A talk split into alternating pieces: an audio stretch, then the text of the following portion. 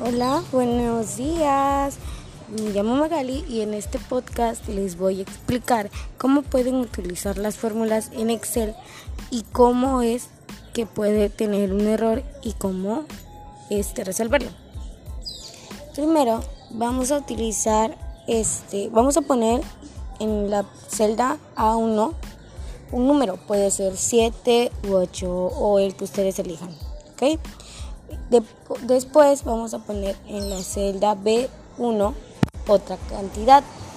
Esa cantidad la vamos a sumar nosotros con una fórmula, que la fórmula va a ser igual suma, abres paréntesis, A1, dos puntos B1.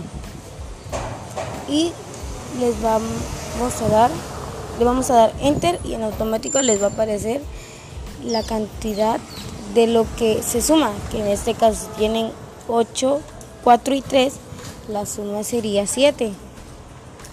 Ahora, en caso de que les diga error, es porque tienen algún carácter mal.